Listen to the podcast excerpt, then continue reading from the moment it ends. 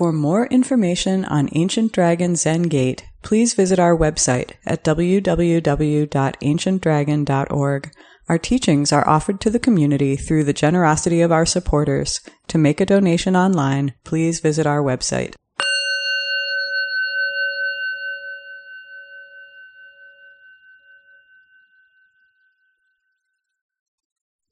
The unsurpassed, profound, and wondrous Dharma is rarely met with even in a hundred thousand million kalpas.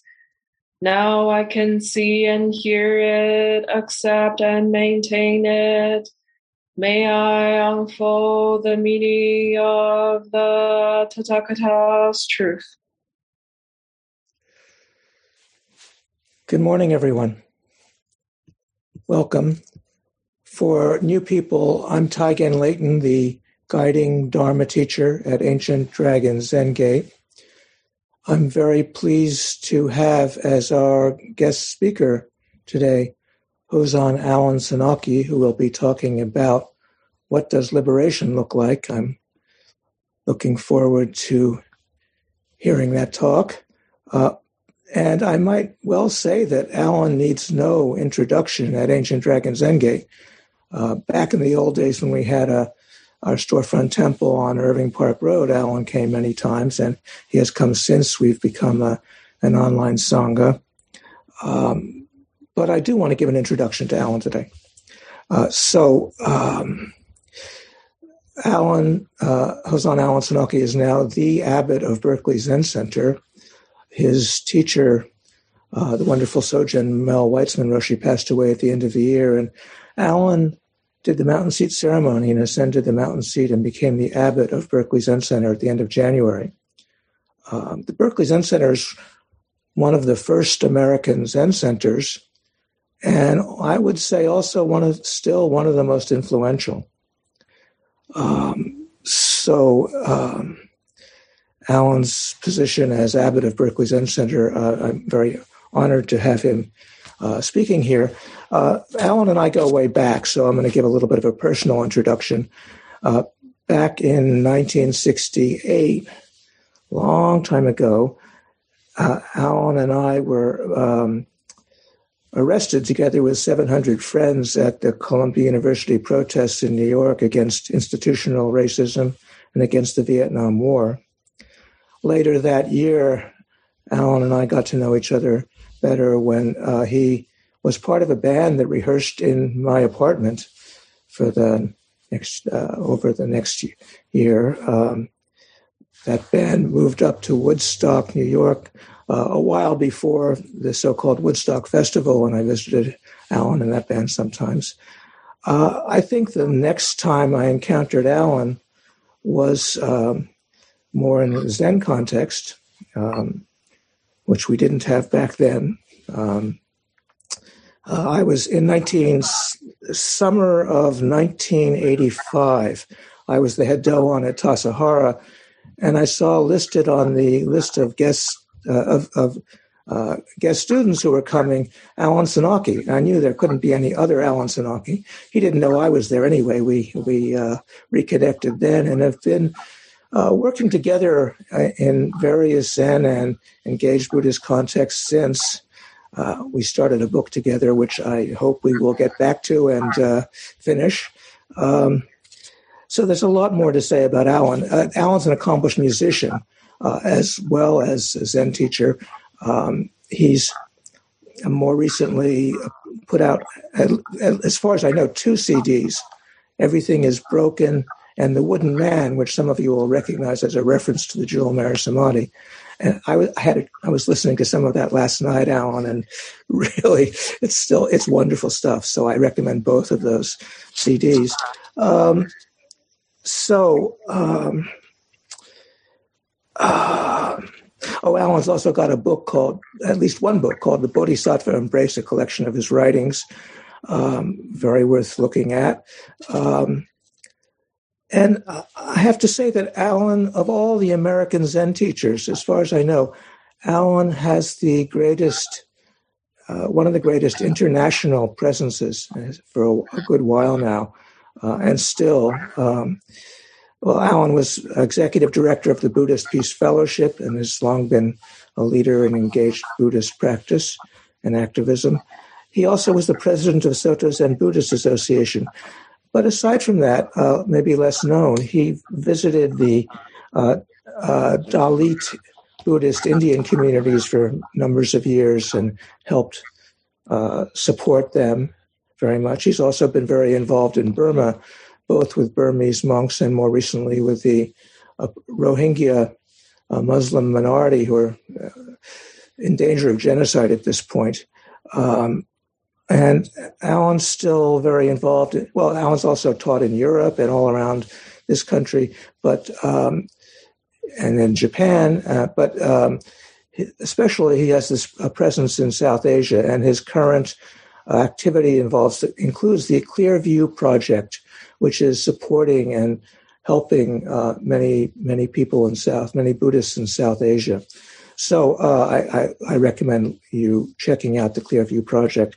So um, I could keep I could say more, but uh, I'm just so happy to have you with us, Alan. So Thank you. Thanks so much, Taigen. Um, uh, yes, an old friend and uh, fellow traveler. Um, I'm really happy to be with you this morning in Chicago, uh, and it's a it's actually a really nice crisp day here in Berkeley. So we just passed the 100th day memorial for my teacher, uh, Hakuryu Sojun. Uh, and so I'm just, I'm noting that and I'm cognizant, cognizant of the fact that his Dharma brother, uh, Paul Discoe is, is here. And also Taigen's teacher, uh, Tenshin Roshi was one of Sojun's Dharma brothers. And so uh, this is all family. Uh, and uh, I think in the future I will be speaking more about Sojun Roshi, but uh, today the topic is really what does liberation look like here? And as I start, I just want to I want to share a screen and remember those who have been uh, whose lives have been taken by police and other kinds of violence. Uh, I think I think you can see that uh, it's not exactly up to date, but we we remember George Floyd. We remember Daunte Wright in uh, Minnesota, 20 years old, was killed uh, about a week ago. We remember Adam Toledo, uh, 13 years old, who was shot down in Chicago. And maybe some of you were at the memorials that happened in the last day or so. Uh, and there's so many other names and people. They're not just names, they're people. And each person is connected to their families and their communities.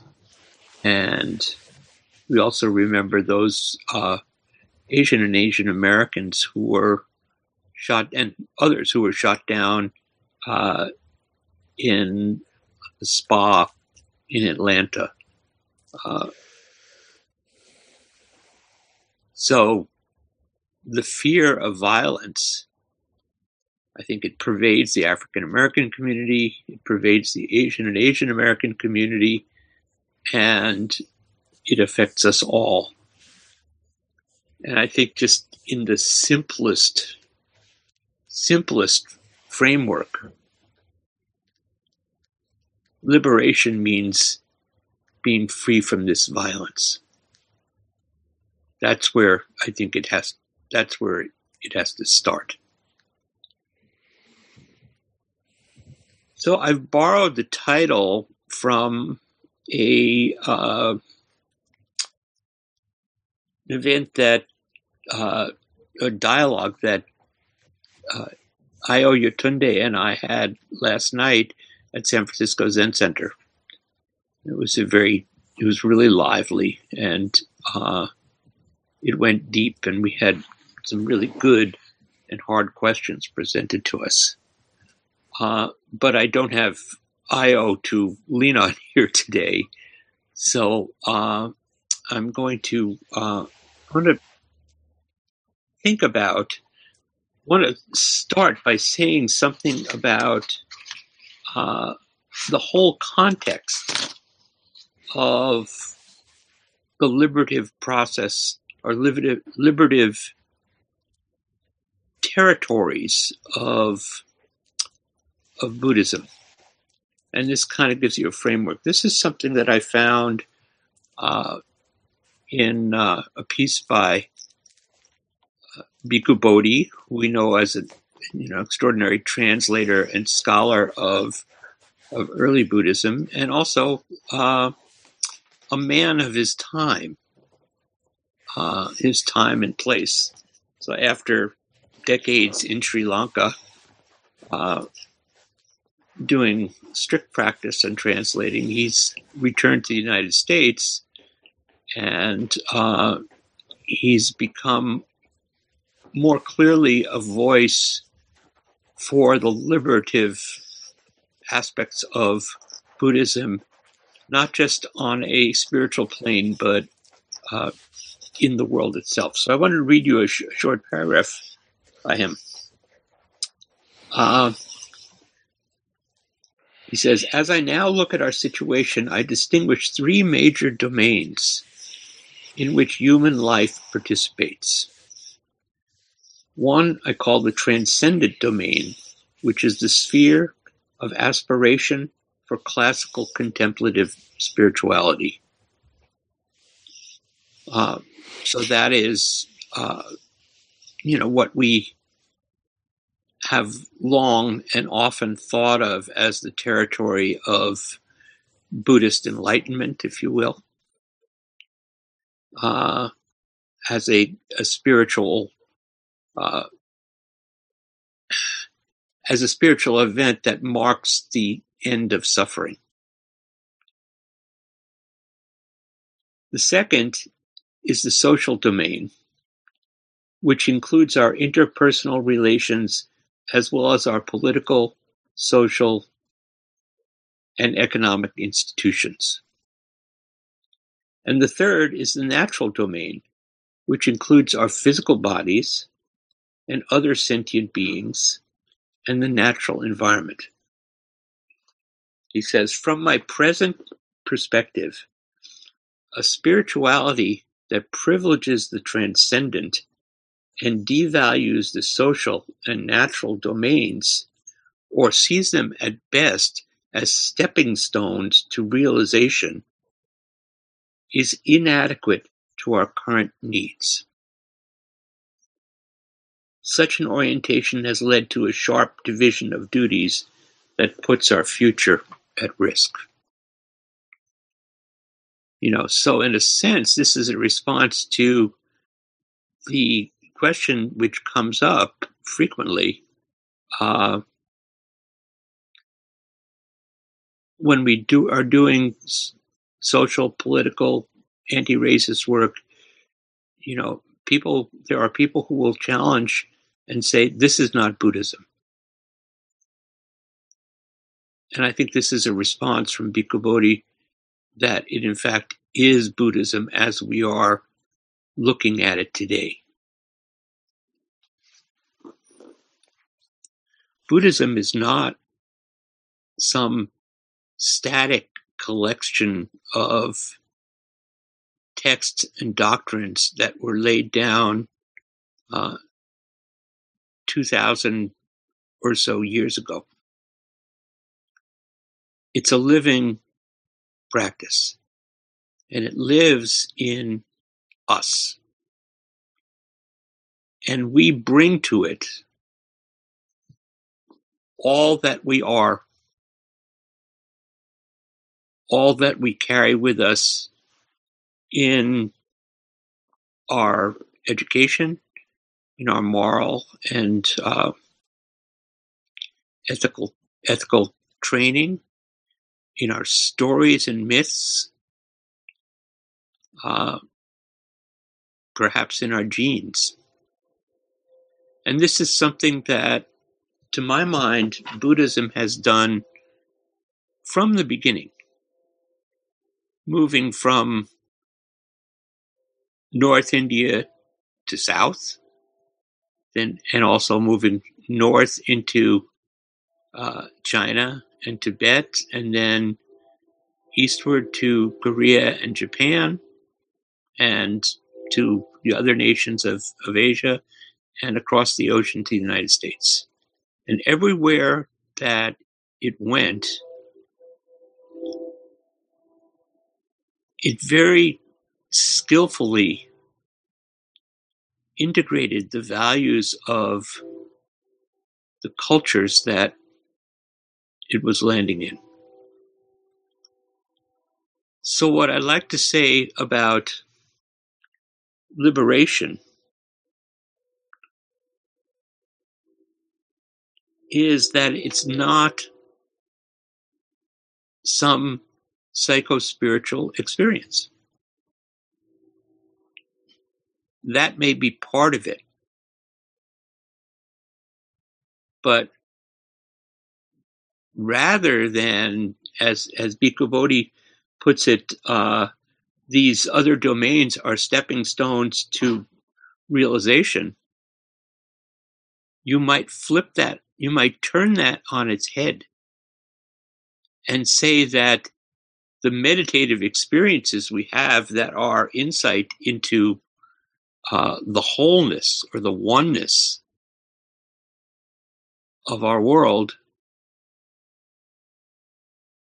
they are stepping stones to what I would call liberation, which is uh, enlightened activity.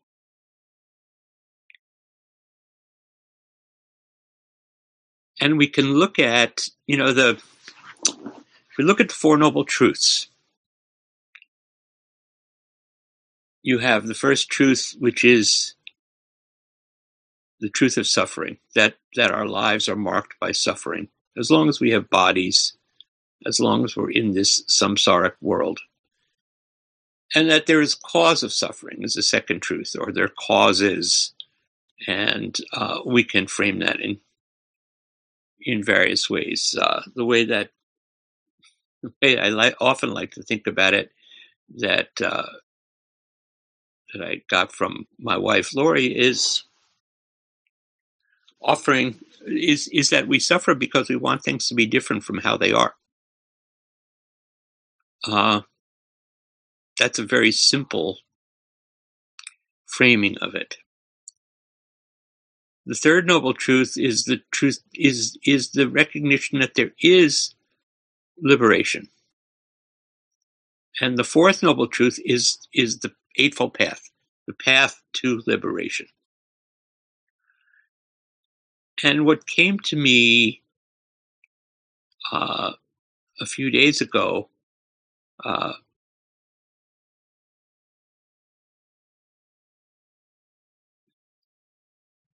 is that um, that can be flipped on its head as well.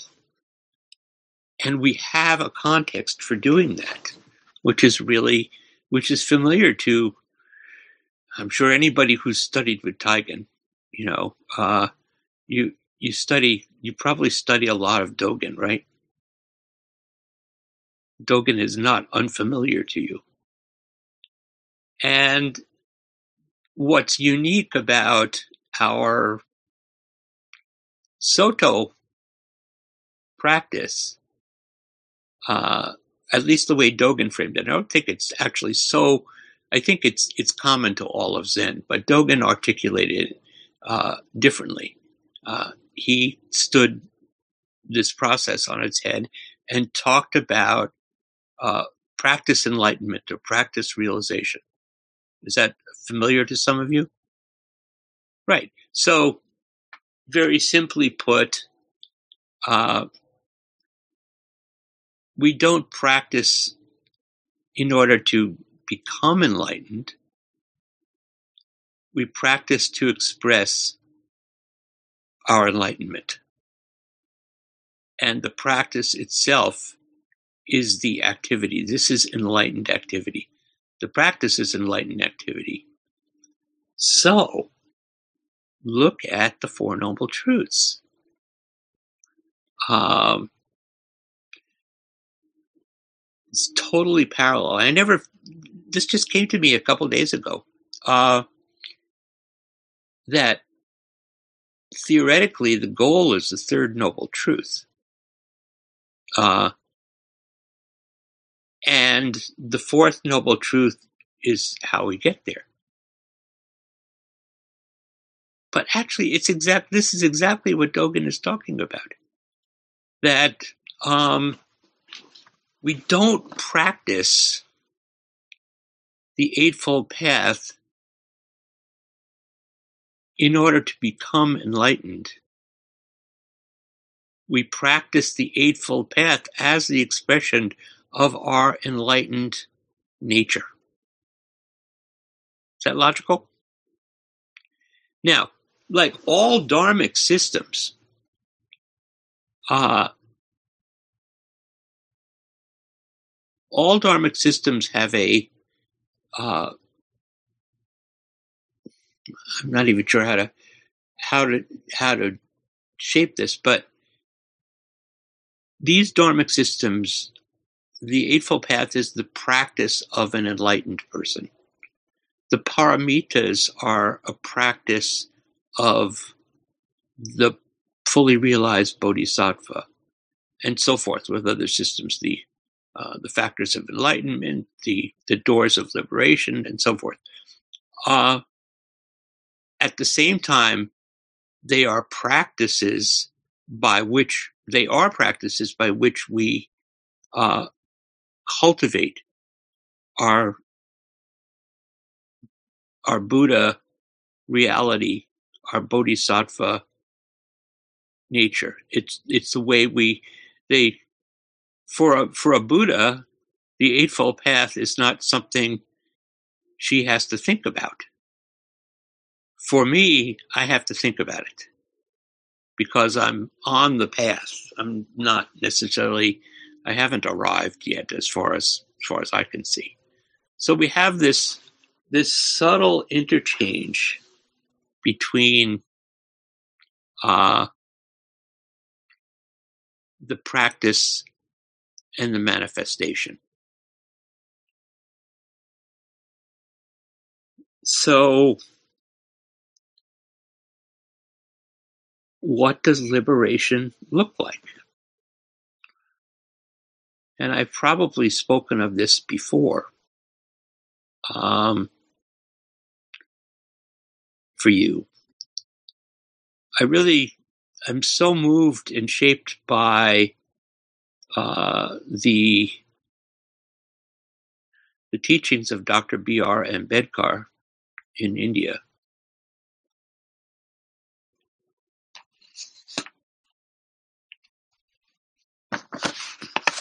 I wanted to read you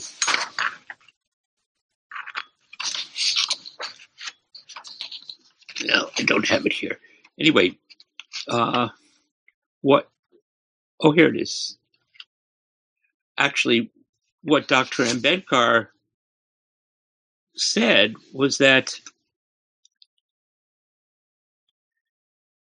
in his mind, the essence of Buddhism was liberty, equality, fraternity. And I think that you can map that as well onto the three treasures.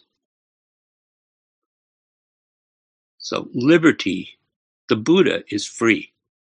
The Buddha is a liberated being. And that liberty has two dimensions and it's interesting because it has two dimensions in certainly in Western political philosophy. but it also has two dimensions in in Buddhist commentary. It has a positive dimension and a negative dimension. The positive dimension is uh, freedom to do things, freedom to act, freedom to manifest fully, freedom to express yourself. Uh, the negative aspect is freedom from.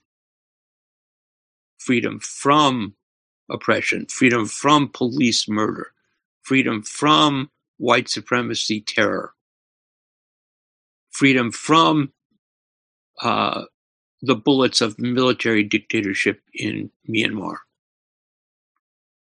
freedom from religious hatred. And we have those two for for the Buddha, the positive freedom was the freedom to be able to access the truth of things moment by moment. And the freedom from was freedom from greed, hatred, and delusion. So liberty and the Buddha jewel have some resonance. The second of Dr. Ambedkar's points was equality. This is also resonant with the Dharma. In the context of the Dharma, you have uh,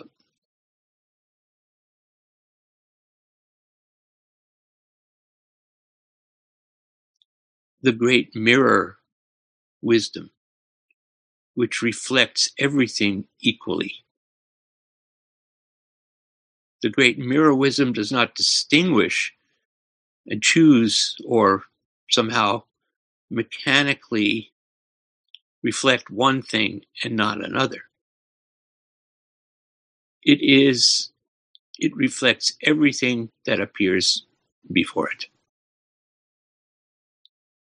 and everything in that sense is equal. Every person in their primary valence as a being is equal. That doesn't mean we have the same abilities or talents or even appearance, but it means that we have we need to be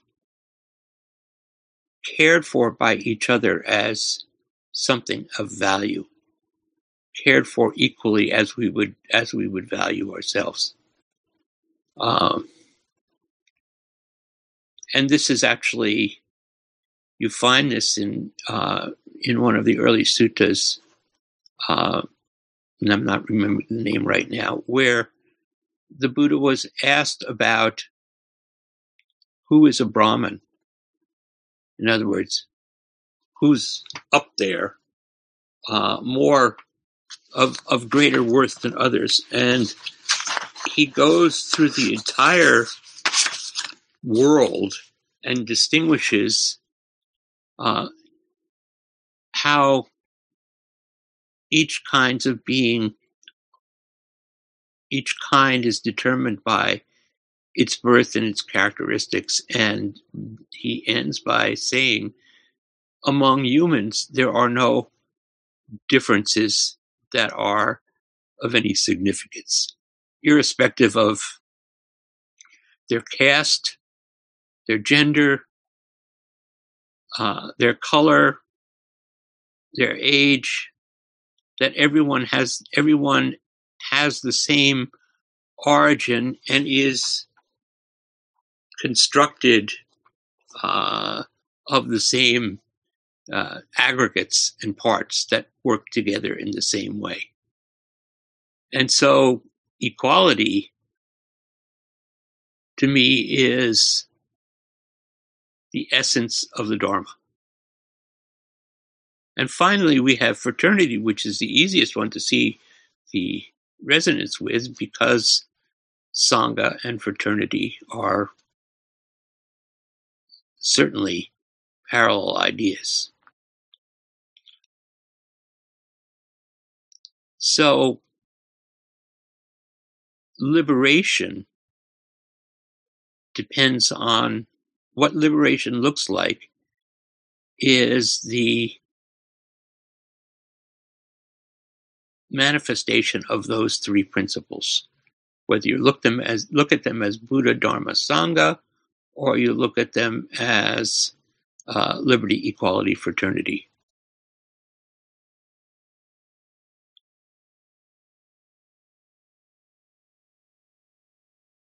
And it's also interesting to note that, at least looking at them as liberty and equality and fraternity, um, there is a creative tension between liberty and equality. In our individual in our individualistic society, where the the ideology of individualism is so uh, so finely tuned, uh, it's a very finely tuned delusion. Uh, we're told or we're given to think that liberty means the opportunity or the agency to do whatever I want. If I have enough money, I can spend it and do what I want. Uh, if that means despoiling the world, well, that's my freedom to do that.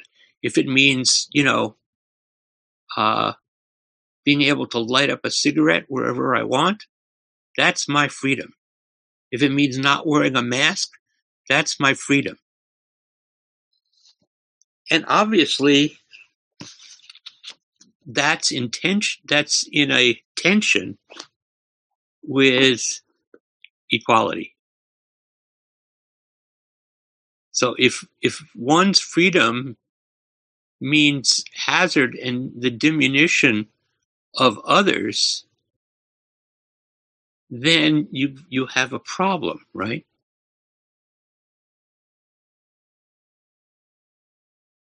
And in fact, if that's the case and you have that problem, you are not going to have fraternity. So Sangha or fraternity is contingent on liberty and equality or Buddha and Dharma. But really, all three of these are the jewels, and it works, and our, our liberation can work from either end. Our liberation can work from really investigating ourselves each of each of us looking at ourselves very deeply and having insight into our oneness or it can mean practicing in the social realm practicing with people practicing in community and understanding how that activity is expressive of our individual uh, Buddha nature. So we can work from either direction. We can work from uh, from both directions at once. There's not a there's not a uh, an instruction manual in this direction. So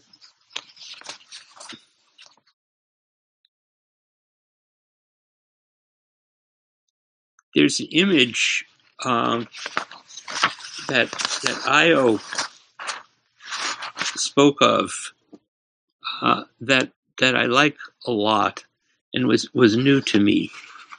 Uh, in the uh, among the Akan people in what is now called Ghana, they have a figure called the Sankofa bird. I don't know if anyone has ever seen that image.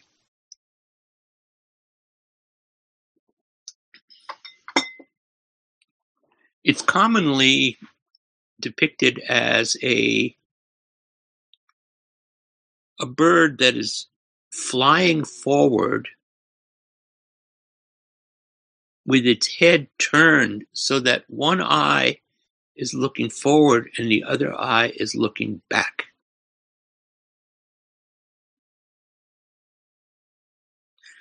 And sometimes it is rendered with a uh, uh, an egg being held in its mouth, which represents a future that contains the present and the past.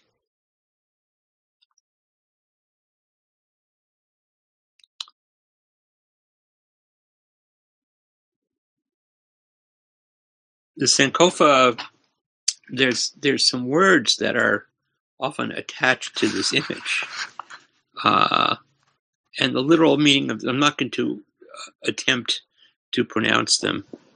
Uh, the literal meaning of of the words is it is not forbidden to go back and forget uh, to go back and fetch what you forgot.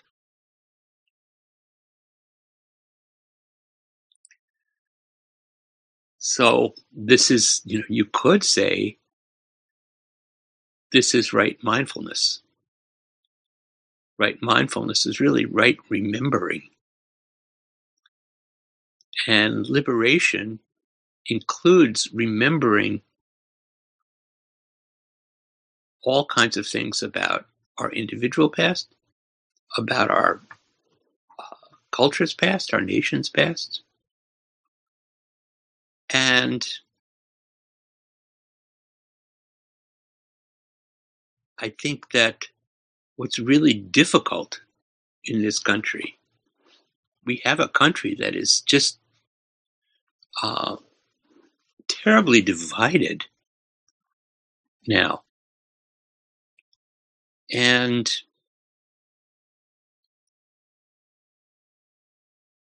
in a sense, it's a battle over views of our history.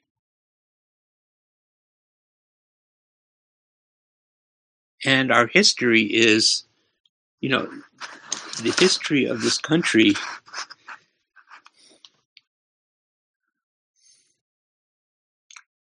the history of this country is really painful to remember. And not pleasant. And it's rooted in uh, at least two waves of genocide. And that's just the way it is. We want to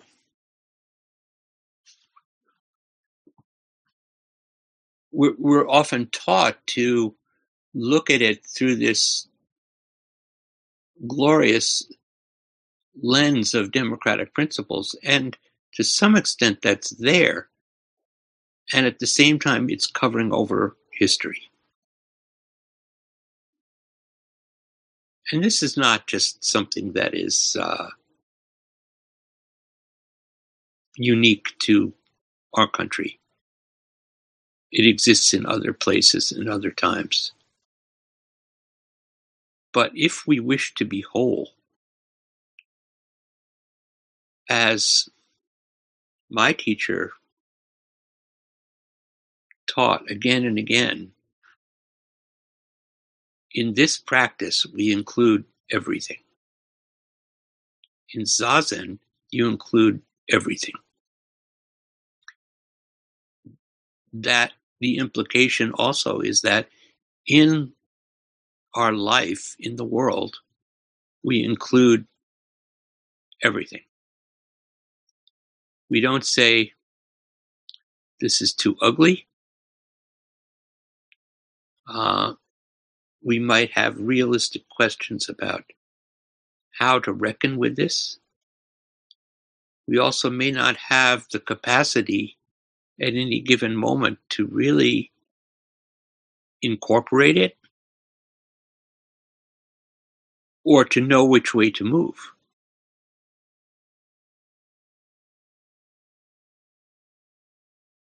We have zazen to encounter ourselves and the form of our practice, even here on Zoom, is to sit down together.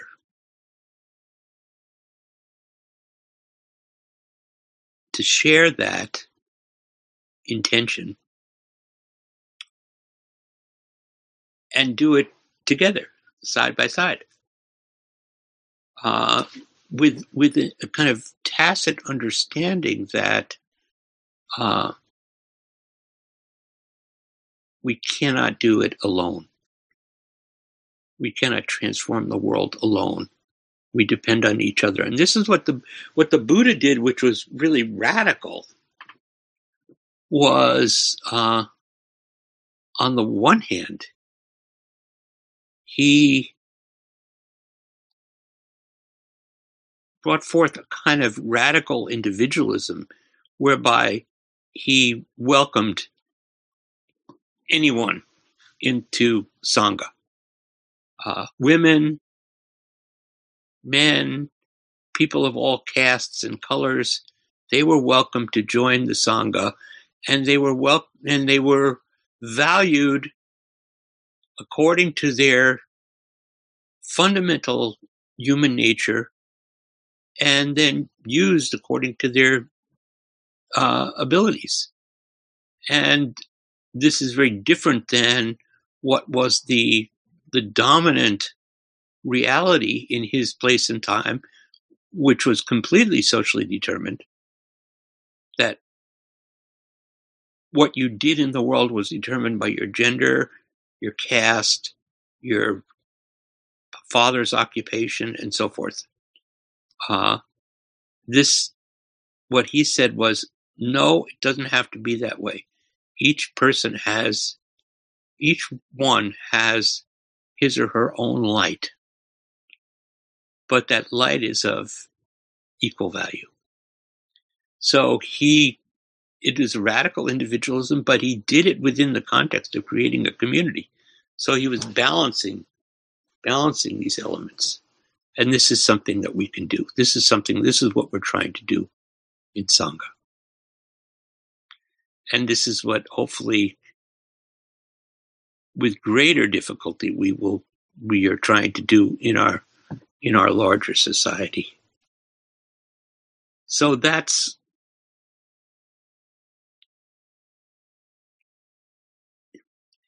that's a rough sketch of my vision of what is liberation.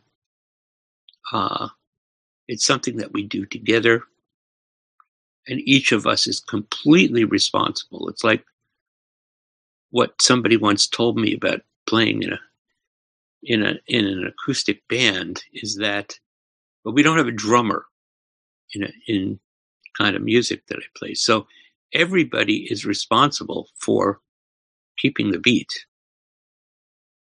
Everybody is responsible individually and everyone is responsive collectively to all the other to the other players and so it's just that same kind of dynamic that i'm talking about talking about and that is that's how i see liberation and how we widen our sangha. How we learn from other people is part of it not how we teach them but how we learn. So if it's okay, I think I'm going to stop there and uh, leave space for some questions and comments. Thank you so much, Alan. Um, yes, we have time for comments, questions, responses. Uh, for those of you who are not visible on the screen, and we have a couple of screens, you can go to the uh, participants on the bottom, and uh, at the bottom of that raise hand, uh, you can click on that. But also, for those of you like we can see, please just feel to raise, feel free to raise your hand uh, uh and uh, have responses or comments to Alan and uh, and David Ray. Would you help me uh, spot people who have who are ready to ask questions? So please um, feel free. Um, we have this opportunity to um, to talk together with Abbot Alan Senauke and um, uh, the, all of the all of the issues that uh, he raised about what is liberation and how do we express Buddha and Dharma and Sangha together. So please feel free.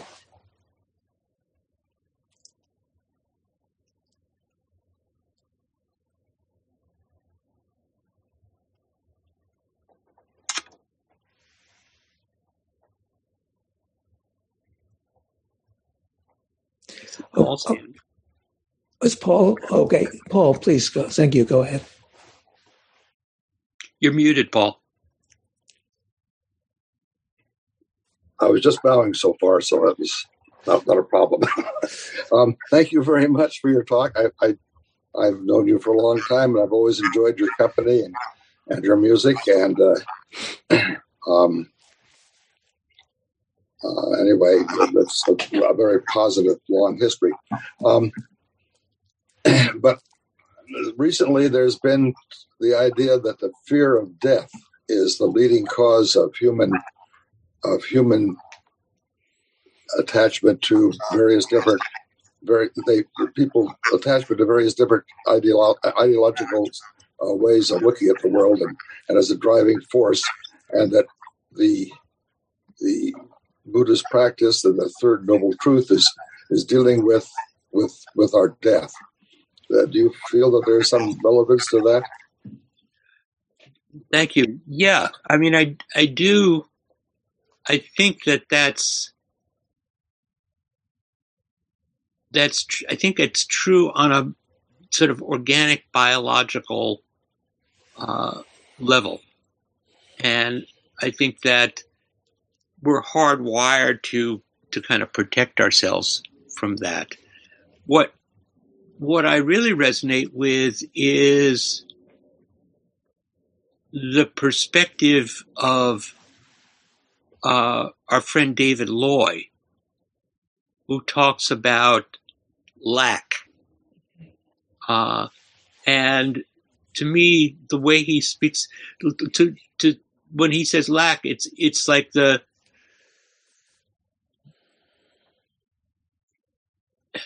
the perception that there is something missing in each of us, in me. And uh, one of them, one of the things that's missing is permanence. Uh, so that that so death to me is included in this sense of lack. The other, you know, he goes into it in great detail uh, as uh, also as a perception that I am not real. You know, I keep looking for what's real and I can't get at it. And life is is life and death are part of that. So uh, that's really compelling to me. And what he does, uh, there's a book of his called A Buddhist History of the West, I think, and basically what he what he's uh, putting forward is that the entire process of civilization is a project to ward off this sense of lack or this hole in the middle of us or death. So uh, yeah, I think that I think that's quite that's quite relevant, and it's it's just interesting because we had this pretty vivid experience of uh, of Sojun Roshi's death,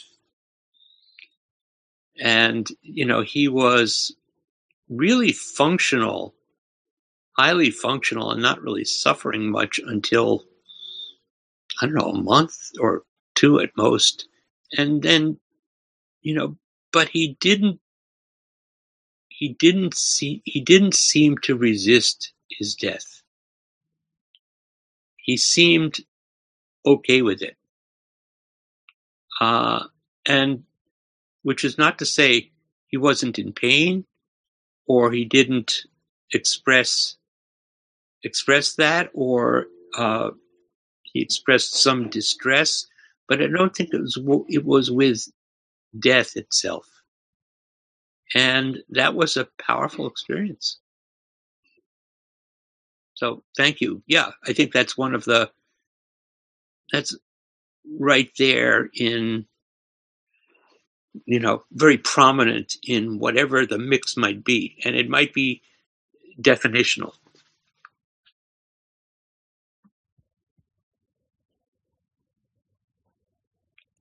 juan were you waving your hand or Juan Pablo? Yeah, thank you, Alan and Taigen, uh, for the space. Um, something that came to my mind is karma and uh, how do you understand karma because uh, for me it's very difficult when you think about how to bring buddhism to a political situation or how to bring some issues of buddhism to the ecological situation to integrate karma in our analysis or perspective and so for me karma meaning past lives. So the traditional way of looking at karma. So I want to know how do you see it?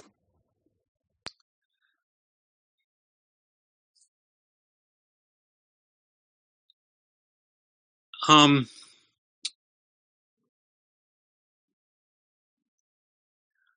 the way I see karma, which is not exactly precise, is even if we're te- speaking of past lives, if they exist, and I all I can say about that essentially is I don't remember. Um, but uh,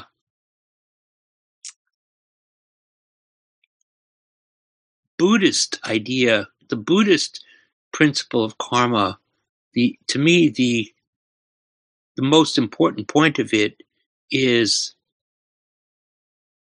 if this is a karmic result, how will I respond? And the the gift of Buddhism is that you have a way to respond. You respond to karma with vow. And this is, you know, our teachers made a very a very clear statement that ordinary people slash deluded people are pushed around by their karma and bodhisattvas live by vow the vow to me is including the reality of karma and then moving forward in a way to transform it.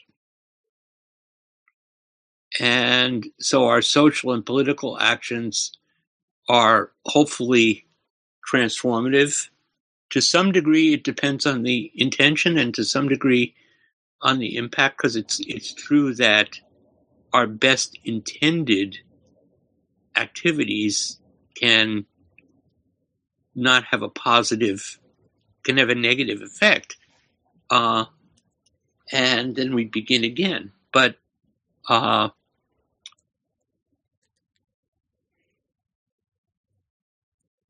karma is intentional activity. So I that's that's how I see it, and also I, I think that I was trained more, particularly in the in the Zen school uh, to think of uh, karma and rebirth as momentary rebirth, as rebirth moment by moment according to states of mind.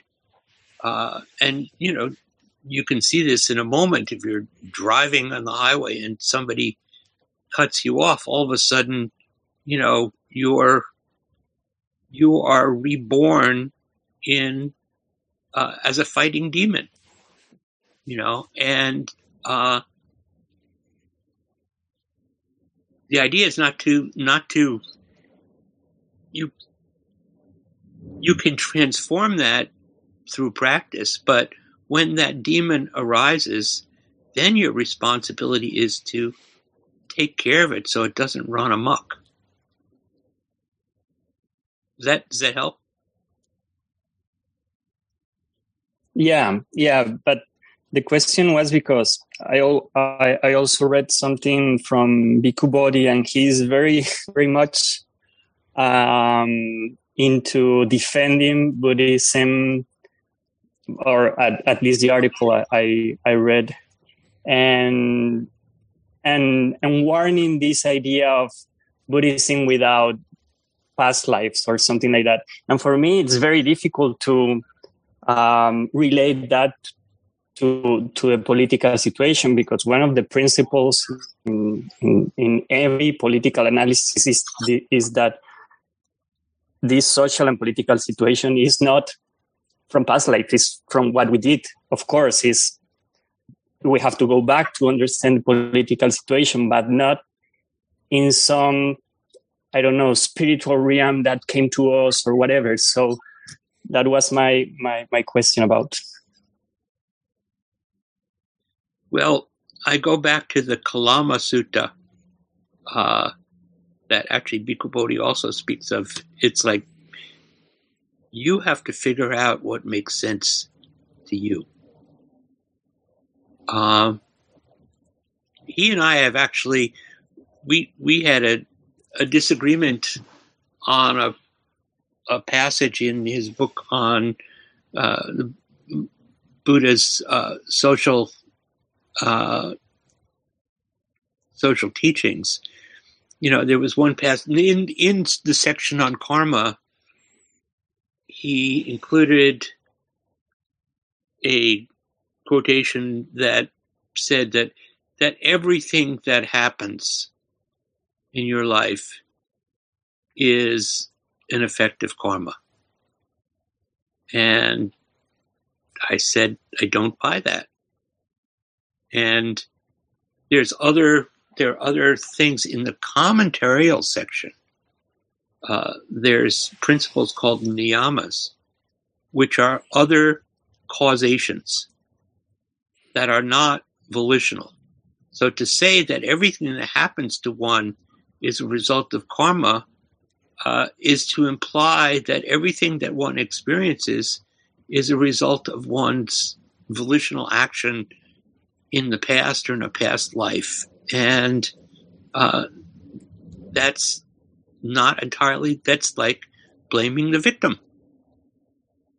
I don't buy it. You know, if you look at something like uh, the history of Bangladesh, uh, which is one of the most densely populated countries in the world. Well, every year, large portions of it get inundated by monsoon. And another large portion of the country, uh, at the level of the water table, has a large vein of arsenic. So when you dig down to do tube wells, what you get is poisoned water to say that's karma to me is ridiculous. It's geology, you know. So I wrestle with this, and you should wrestle with it too. If I, I may, yeah, Alan, I, uh, to add to everything you've said, uh, something I've talked about before, that karma is not just personal karma. Right. We have the teaching of non-self. There's also collective karma, that, and we we are beset by that so much now. And, and as you pointed out, in uh, our country's history of uh, wiping out indigenous people, of slavery, racism, lynching, um, mass incarceration.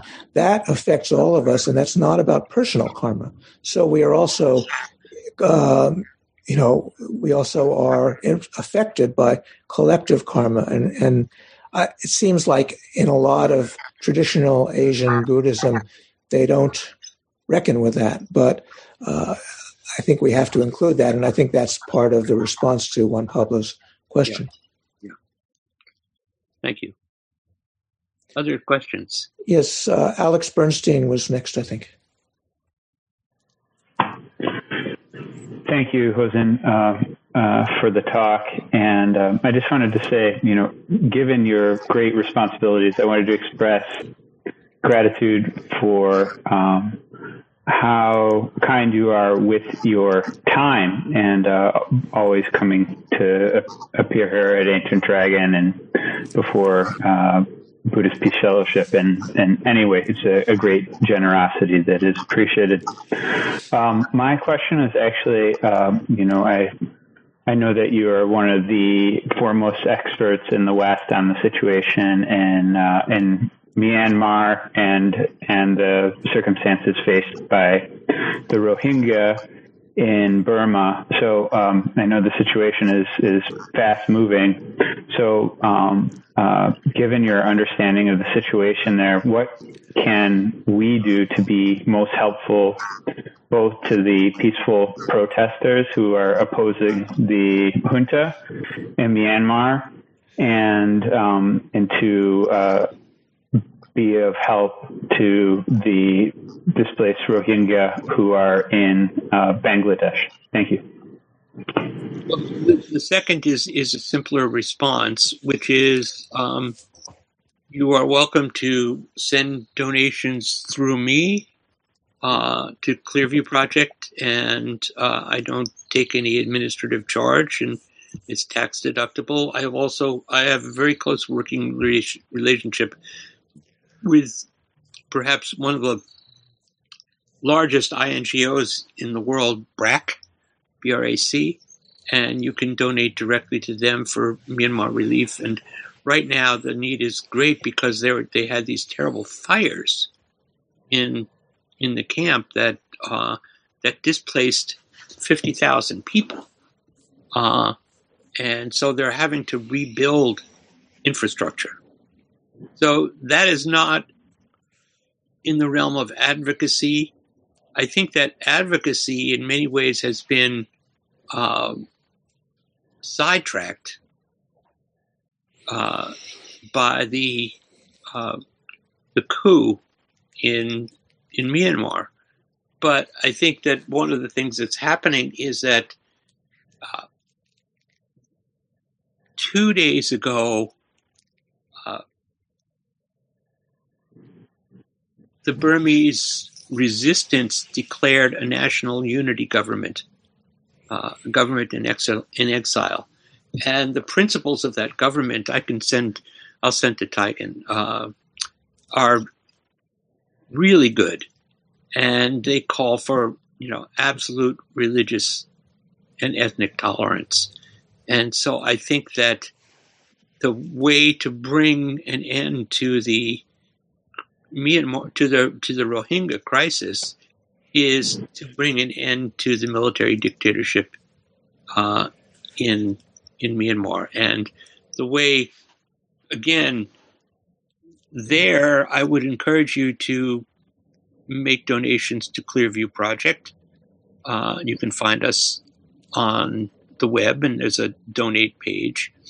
Uh, and I've so far I've channeled about $22,000 to the to for humanitarian relief and also in support of the civil disobedience movement in inside Myanmar. And I've just gotten asked by people at INEB to co-sponsor a program which is uh, supporting the monks and nuns who are taking a more visible role as as the weeks and months unfold.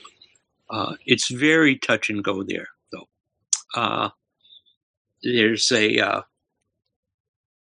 real well, there's a real question about whether civil war is is in the cards or it's already happening, and that's very frightening because uh, the military, which has a very long tradition and is very well armed, their only enemy is their own people. Uh, it's just bizarre, you know. Uh, so there's all kinds of organizing work going on inside the country, and they do. They have the skills and the tools to uh, to build a new society. Uh, they're not. They're they're much more highly educated, even than they were in 2007 during the Saffron Revolution. So feel free to be in, in touch with me about that. And also soon I'm going to be advertising. Uh, a group of us here are uh, organizing a Burma Spring Benefit Film Festival. That's going to be an online film festival. It's going to have amazing stuff that nobody mm-hmm. has seen, and that'll be in the middle of May. Thank you. Alan, thank you for that. And as Alex said, uh, Alan is one of the foremost uh, people who know about Burma, certainly amongst, amongst American Buddhists. Uh, I, a question, though, follow up question, Alan. What is your view of the role of the current American government in terms of how it is impacting the situation in Burma now? Well, I think that um, it's encouraging. I mean, it's just politics is so weird and contorted. Uh, all efforts against Burma during the Rohingya crisis were blocked by Mitch McConnell. Uh, and Mitch McConnell blocked that because he's a good friend of Aung San Suu Kyi's. Now that Aung San Suu Kyi is back under house arrest, yes. McConnell is supporting uh, humanitarian and sanctioned efforts. Uh, and so that's become unblocked. And I think that the government's, the U.S. government's policies have been uh, have been good. They've been targeted sanctions against leaders of the coup. The most, the effort that we need to bring to bear on the government is uh, coming from a conference call that we had a couple last last week. Um, is to ask the State Department to pressure Thailand to allow openings in the border for people who are escaping from oppression over the over the border from Burma into Thailand, and uh, we have a lot of lev- we have much more leverage over Thailand than we do over over Myanmar. So that's one effort. The other effort is uh, to uh, bring pressure on corporations, on Western corporations that are doing business in Myanmar. And there still are several large corporations. Uh, Chevron is one. Uh, and so there were demonst- there was national demonstrations against Chevron yesterday. And I'll, I'll try to forward some information on that. Thank you. Yeah, send that to me, Alan, and uh, anybody who has questions about it, I can I can forward it to you. So, thank you so much for that. So, uh, uh, just um, again, for any general questions about Alan's uh, really helpful presentation about liberation in terms of liberty, fraternity, equality, Buddha Dharma Sangha, uh, we have some time. If anyone, for anyone else who has comments, questions, responses. Uh, Eve uh, Pinsker, your, your hand is up next.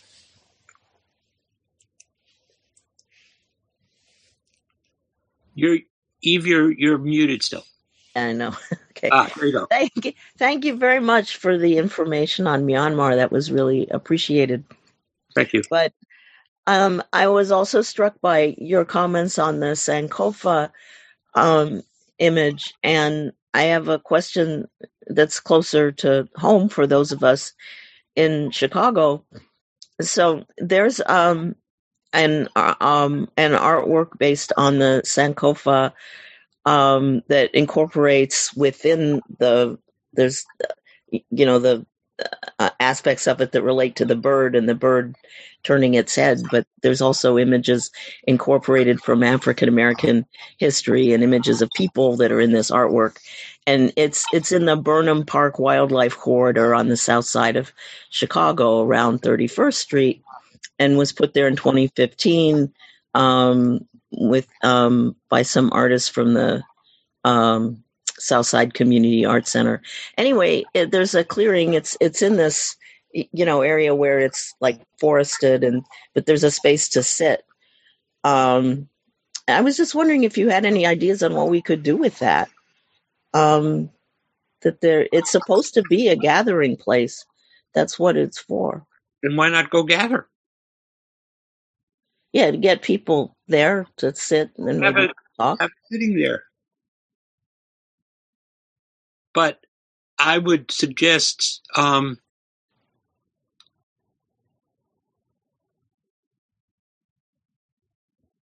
I would suggest doing some outreach yeah first. And particularly, I'd suggest speaking with people in nearby African American churches. Hmm Uh, this is one of the things, you know, uh, I'm not sure if I talked about this last time, but uh, big experience for me in the last four or five months at at the Soto Zen Buddhist Association meeting in October, uh, Ayo was Ayo Yetunde, who's been there, right? She's spoken there. Can't hear you. now you're muted Taigen. Sorry. Yes, she spoke here at Ancient Dragon also. Yes. So, um, Ayo suggested, uh, she recommended that people undertake to, to do Bible study. hmm And she was particularly saying, do Bible study, you know, go to an AME church and join their Bible study. And I thought about that for a month or two and realized that I thought that was a really good idea. Uh, and I went to, but I, you know, every day I walk by a church that's about a block and a half from here, Mhm. uh, which is actually a black evangelical church. hmm And I've been to a couple of events there because they're they're sort of they're very environmentally aware. hmm And so I looked and saw they had online Bible study. And uh, so I've been going every week. Uh, and it's it's it's a different reality and it's wonderful and the people are terrific uh, and uh, i will own that i have some trouble with the gospels but i have a lot of trouble with the hebrew scriptures too uh, but i don't have any trouble with the people Right. Yeah. and I've been welcomed. Uh, and it's a small group; it's only about eight or ten. hmm And this has been this has been really wonderful. So it's not like I am not there to teach them anything. Right. You know, uh, they're vaguely aware that I'm a Zen priest, and they have no idea what what that means, and they haven't. I just think we're waiting. uh, You know, they'll ask me about it when they're ready to ask me about it, but that's not the point. The point is actually to study the Bible. So I, I say that just you know, Mhm. uh, it'd be wonderful to have a sitting there, and also I I guess having said that, I recognize that there's a question about whose space it is, and to be very sensitive to that. Yeah, and I mean it's interesting because I think there are openings um, to to do a like cross community gathering there. Um, so um, one of my friends works for the Field Museum in Chicago, and the Field Museum. Um, when you said whose space is it, so that space was actually put up there as part of a project to encourage ownership of the wildlife corridor and stewardship, I should say, more than ownership of some of the communities that border it. Um, you know, the uh, co- communities of color on the um, south side of Chicago, but it was also meant to encourage, you know, gathering across um, community and color lines. So, I mean, the space is actually like made for that. So, yeah, I think there are ways we could build on that. And I think, you know, your idea about partnering with churches is a great one. And um, yeah, I, I certainly. The other, the other thing, the, the other partnering um, that makes sense to me is to look and see what kinds of interfaith bodies you have in that area or in Chicago Mm. and do it through something like that. hmm Yeah, thank you. Thank Maybe you one- very much. Yes. Other other que- any other comments, questions, responses? We do have some time.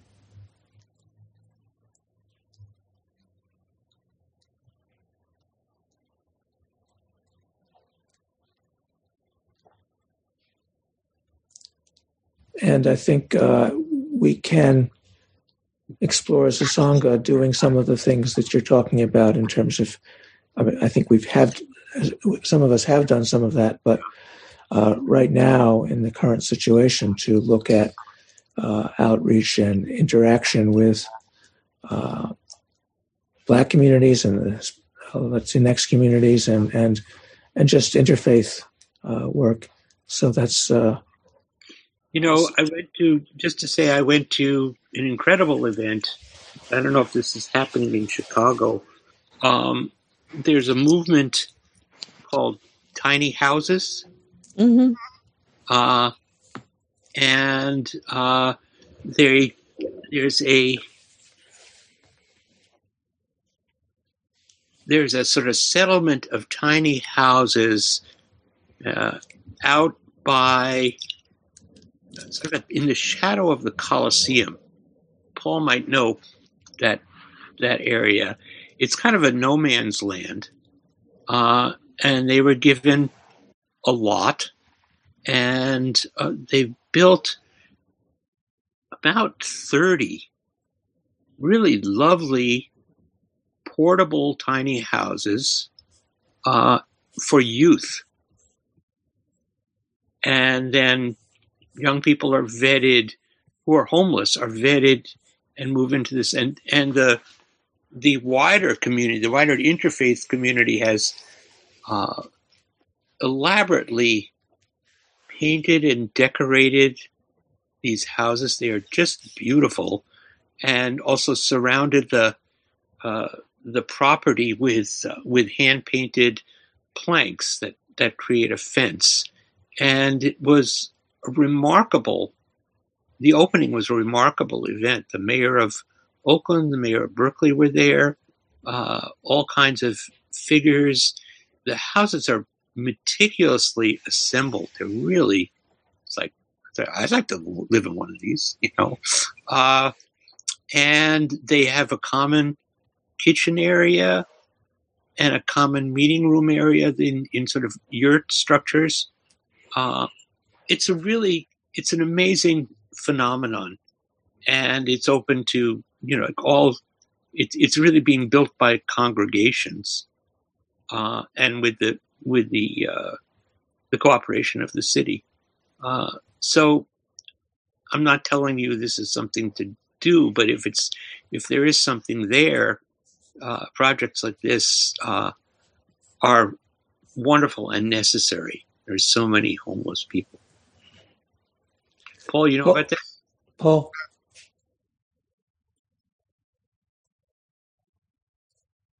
Still muted. There you go. Yes, I think this is one of the most exciting things that's happening right now. Uh, homelessness is such a major part.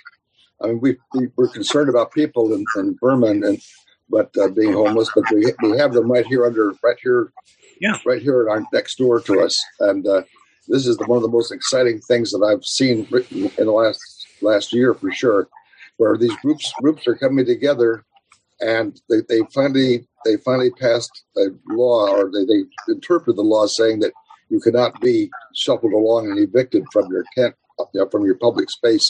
And they're setting up these communities that are self-governing communities that that um, um, that have their own internal their own internal organizations take care of their own internal problems and uh, and tiny based around tiny houses and it's it's it's quite wonderful it, it may it may take over it people may be interested in escaping the the bourgeois corporate world of America and, and moving into such these communities. This may become the, the movement of the future. I'm, I'm, I'm quite excited by it.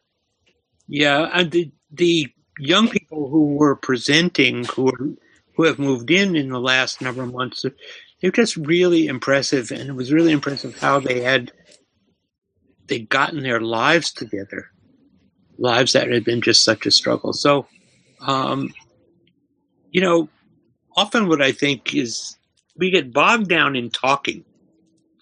Uh, and when I say that enlightenment is an activity, uh, I don't just mean the activity of talking. So I, I really, uh, we're about to have a board meeting, which I need to go to. And as one of the things I want to do is to pitch our participation as BZC in in this project.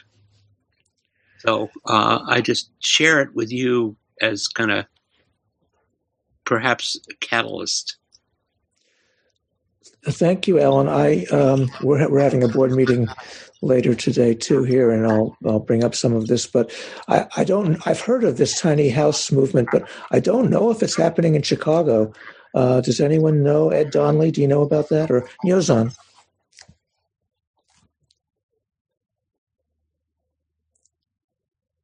Yes, thank you. Um, I don't know of anything going on along those lines right now. I do know uh, that historically, uh, the city government, the municipal government of Chicago, has been extremely unfriendly to such projects.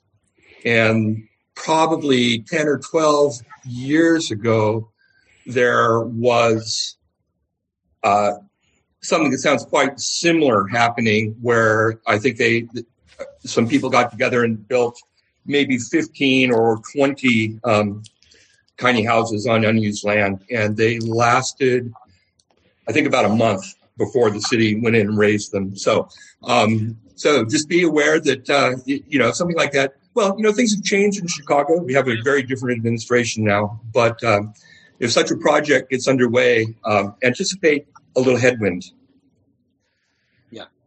Well, it's certainly something we could support if it's happening. If anyone knows anything more about uh, current expressions of that here. Uh, anyway, um, uh, so Alan, if you if you have to leave, uh, well, David just raised his hand. Maybe the last question, David. Uh, thank you, thank you so much, Alan. Well, it's I, I, lowered my hand because I kind of felt like the moment passed. That David, I there was, was also David Weiner did, but go ahead, David Ray. Oh no, no, no. Uh, uh, never, now I'm now I'm confused. Maybe David Weiner has a pressing question. David Weiner, go ahead.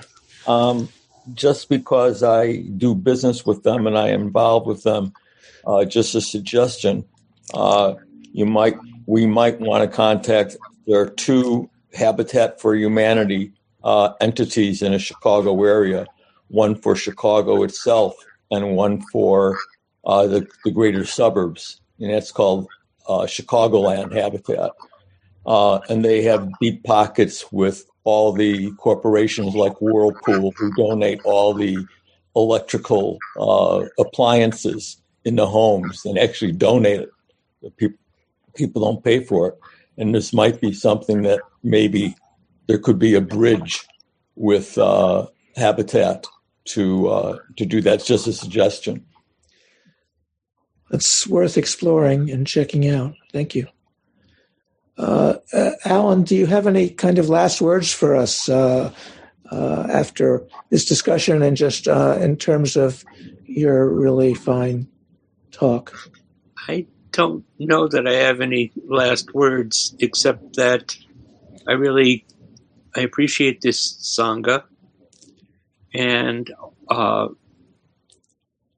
the friendships that I have here, and that's the basis. That's the fraternity basis, and liberty and equality are values that we that I believe we share. So thank you very much, and feel free to call on me with any questions. Thank you so much, Hozan. Uh, so we'll have our uh, closing chant now. Xingyu, if you would uh, put, put that up and we can join in that.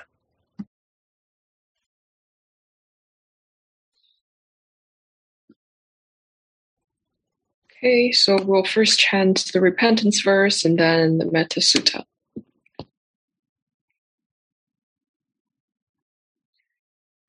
All my ancient twisted karma from beginningless greed, hate, and delusion, born through body, speech, and mind, I now fully avow all my ancient twisted karma from beginningless greed, hate, and delusion, born through body, speech, and mind. I now fully avow all my ancient twisted karma from beginningless greed, hate, and delusion, born through body, speech, and mind. I now fully avow.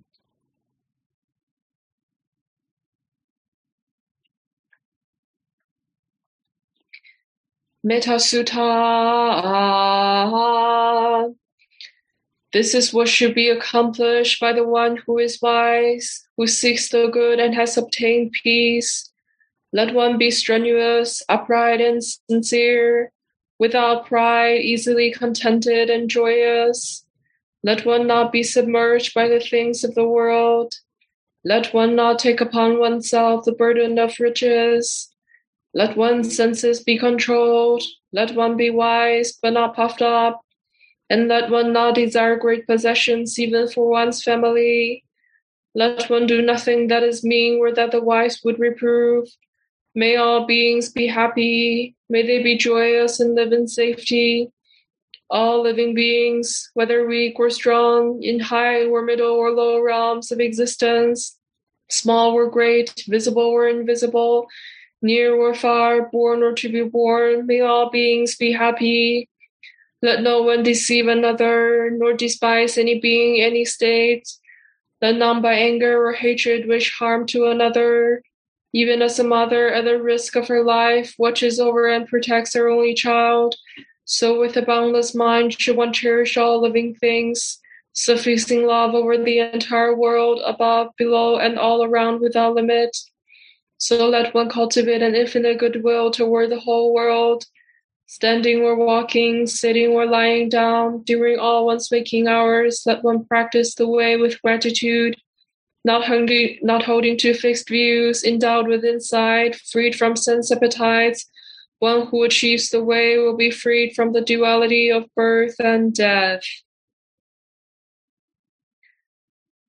May all awakened beings extend with true compassion their luminous mirror wisdom. With full awareness, we have chanted the Metta Sutta. We dedicate this merit to our original ancestor in India, great teacher Shakyamuni Buddha. Our first woman ancestor, great teacher Mahaprajapati. Our first ancestor in China, great teacher Bodhidharma. Our first ancestor in Japan, great teacher Eihei Dogen. Our first ancestor in America, great teacher Shogaku Shunryu. The perfect wisdom Bodhisattva Manjushri.